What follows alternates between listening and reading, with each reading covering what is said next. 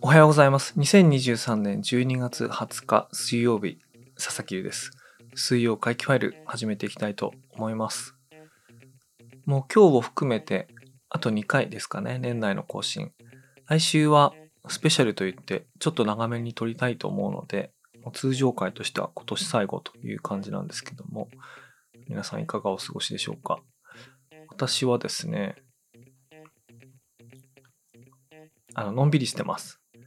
あ勤めてのんびりするようにしてます。なんか疲れてるみたいで、早めに寝て、長く寝る、遅く起きるみたいなことを、ここ2日ぐらいやってますが、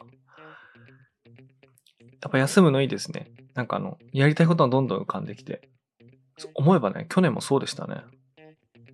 去年はね、何してたかな。あの、リンゴのプロジェクト、ハードサイダーのプロジェクトをやろうって準備し始めたのが12月だったりしたし、あ、でも違うな。去年もなんか疲れてたな。まあまあ、それはいいや。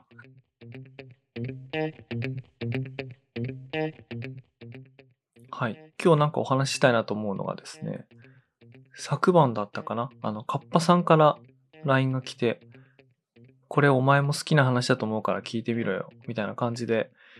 LINE が来まして、で、それがね、何かっていうとね、横友さん、陽子さんとともちゃん、ともちゃんっていうのはメチコさんですけども、カッパと人妻の夜のメチコさん。このお二人がやってる横友っていう番組にカッパさんがゲストで出て、で、フリッパーズギターとか、コーネリアスとか、で、今回は電気グルーヴと、あとはガロですね。その話をしたんで、お前も好きだと思うよ、みたいな感じでね、連絡があったんですけども、その、ガロの話ですね。まあ、ガロ、俺がすごい好きだったかっていうと、うん、そんなでもないんだけど、そんなでもないと思ってたのに、いや、実は聞いてみたらいっぱい思い出して、うん、なんか忘れた単語、こういう名詞がたくさん思い浮かんできてですね、つい今日の話題にしてみようかなとあの思っちゃいました。で、ガロって、あれいつだろうね。あの、私が高校生の時にカッパさんが持ってたやつを読ませてもらって、で、その後、ガロの雑誌自体を定期購読した記憶はないんだけど、そのガロに載ってる何人かの作家のことが好きになって、その単行本を買うってことはなんかしてたんですよね。で、番組の中でも話題になってましたけれども、古谷宇佐丸ですね。で、そのデビュー作のパレポリっていう4コマ漫画集があるんですけども、あれはすごい面白くて、僕なぜかあれを当時付き合ってた女性のプレゼントにしたりとかしてましたね。あれ、あの、プレゼントにするのに向いてると必ずしも言えない。いや、むしろ向いてないと思うんだけど、何で俺あれ選んだんだろうな。まあでもですね、古谷さんまるって後にだんだんと、よりグロテスクというか、それはスプラッター描写的な意味ではなくて、意味だけではなくて、人間の心理描写的にもグロテスクなやつになっていくのに対して、パレポリはね、結構面白かったんで、まあちょっと勘弁してほしいんですけども、まあそれを思い出しましたね。あとは、当時自分大好きだったのが、坂柱エミリっていう漫画家さんで、一番最初に手に取ったのが、カッパさんもおすすめしてた、あの、まあまあ夫婦っていう作品があるんですけど、これは、90年代とか2000年代の頭ぐらいにかけて、あの辺で坂柱みりさんの作品がいつも迷子載ってたんじゃないかと思うんですけども、あの当時すでにガロ的な雰囲気ってまだ残ってる部分はあったんですけど、大方は失われてたんですよね。ガロ的な雰囲気って何かっていうと、6、70年代のガロですね。いわゆる柘植義治とか長島真司とか、それこそハッピーエンドの面々が、まあ当時愛読してた頃のガロの雰囲気を残すものって、その時もほとんどっていうかね、まああんまなくなっちゃうと思うんですけども、なんか、坂柱エミリの作品は、なんかその時の雰囲気、直径っていうかね、絵柄も含めて、次おっしゃるのネジ式の世界みたいなのね。言うなれば。あれをね、最新作っていうかその新作で楽しめるっていう人だったと思うんで、もうあれ何回も読みましたね。すごい面白かったですね。今どうしてんだろうな。もうこのワード自体を検索したことがないから、酒柱、イミリ。あ、まあまあ夫婦だけじゃないや。造魚。なんて読むんだろうね、あれ。あ、今も活躍されておるえっ、ー、と、1964年生まれ。デビューは1989年ですね。で単行本としては最初が造魚。これが1994年。二つ目がまあまあ夫婦。これが97年。で、ケケアール社天末期。これが99年ですね。で、猫カッパ。2002年。赤タイツ男。2004年。あ、この辺全然知らないですね。いや、これ、すっごい読みたくなってきたな。えっ、ー、と、今も活躍してるのかなあ、この公式 X は存在しませんと。今どうしてるんだろう。いや、とにかくね、大好きでしたね。でも、ガロ的な作品って不思議と、ある日ぱったりと一切読まなくなるんですよね。あれなんだろうね。こう、青春の時の夢のような感じですよね、ガロってね。あとね、なぜかよく読んでたのはね、籠慎太郎。これはね、なんか恥ずかしいな。恥ずかしいというか、なんであんなに熱心に読んでたのか。多分ね、籠慎太郎さんは今も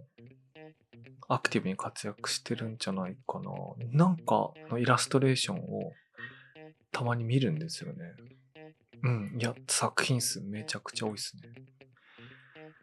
で、なぜこれが、あ、今恥ずかしいなと思ったかというと、なんか、1990年代にあったような、こう、あ、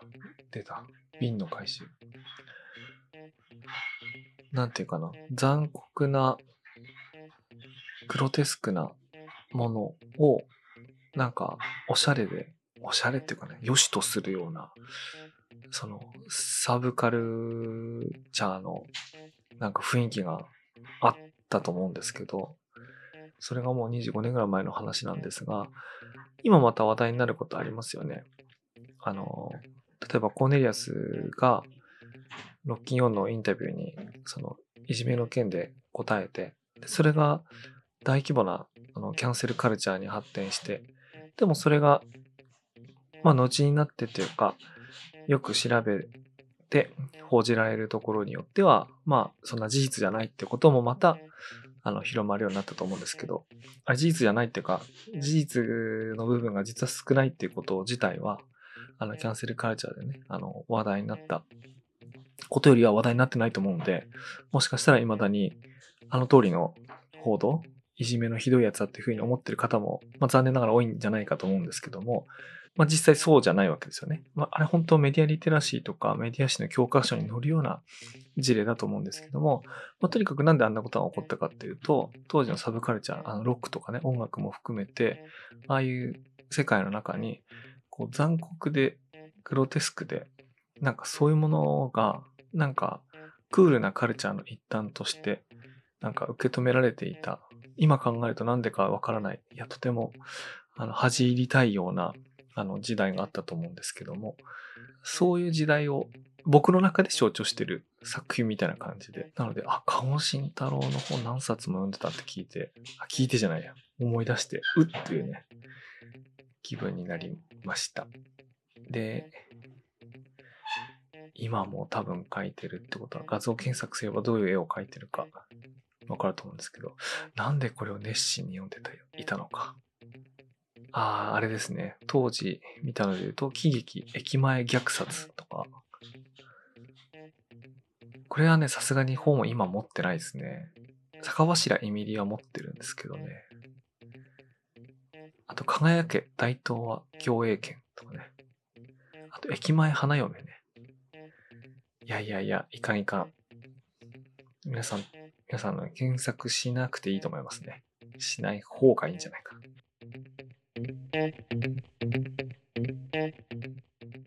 まあね、そんなような名詞を思い出して、懐かしかったですね。でもなんだろうな、あの、こう、青春の時の夢のような、今もどこかに、ああいう漫画はあるんでしょうね。それこそ、青林工芸社が発行しているガロ直系のアックスっていう漫画誌もね、今もあるぐらいですから、どっかにはあるんでしょうけれども、普段生きてると、それを話題にする人がもう全くいないので、あの耳に入ってきませんが、何かしらああいうクリエイティビティっていうか創作物を発表したいという人と、それを読みたいっていう人がね、あの、減るとは思いませんからね、どっかにはいるんでしょうね。いや、今びっくりしたニュースが。坂柱エミリのニューケキャール社顛末期が出ると。ニュー？これは書き直しだけど、書き直してんの？書き直しだけど内容は違うので旧作持ってる人も買いましょう。嘘でしょ。あれが、待てよ。なんかあの、ワンピースのアニメ版がリメイクされるとか、スラムダンクがリメイクされるとか、あの、スターウォーズがリメイクされるとかっていうのはなんかこう、時代が経ってるからわかるけど、この激ある者天末期もリメイクされるぐらい時間が経ったのかと思うと、びっくりだな。え、か、ちょっと待って、これ買おうかな。結構しますね。2750円。いや、当然のように電子版なんかないですね。いや、これ、待ってよ、今、驚愕だな。電子版がないとどうなるかっていうと、まあまあ夫婦6000円。オリジナルのケキ R 社天末期5000円。増魚5000円とかですね。あ、これ、持っててよかったっていうか、古いやつも、持ってないやつも今買っといた方がいいかなと思うような。いや、しかし、あれだな。こういうのって、人んちだよみたいな。こう、なんか人んちに行って、なんかこう、椅子もないから、しょうがないから、こたつとかカーペットの上に寝っ転がって、ペットボトルのお茶を飲みながら、漫画読んで、夕方ぐらいになったら、じゃあ帰るわ、つって、帰るみたいな、なんかそういう人んちで読む系の漫画な気がするな。これはなんか、すごい謎だ。知らなくてもいいニュースを知ってしまった気がするが、でも、買ってみよう。とりあえず、はい、買いました。いや、今日はなんか、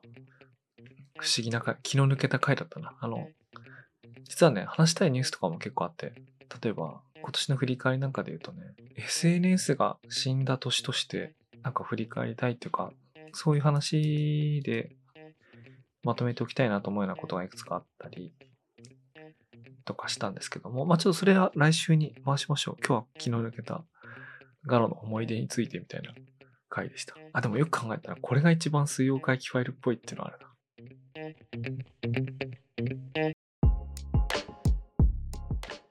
というわけで、水曜回帰ファイルでは、なんか思いつくまま適当におしゃべりをしておりますが、えっ、ー、と、来週ですね、あの、時間無制限のダラダラ喋る、あの、スペシャル版をやろうと思いますので、もしお時間あれば何らかメッセージいただけるととっても嬉しいです。それでは本日ここまでです。それでは皆さん良い一日を来週またお会いしましょう。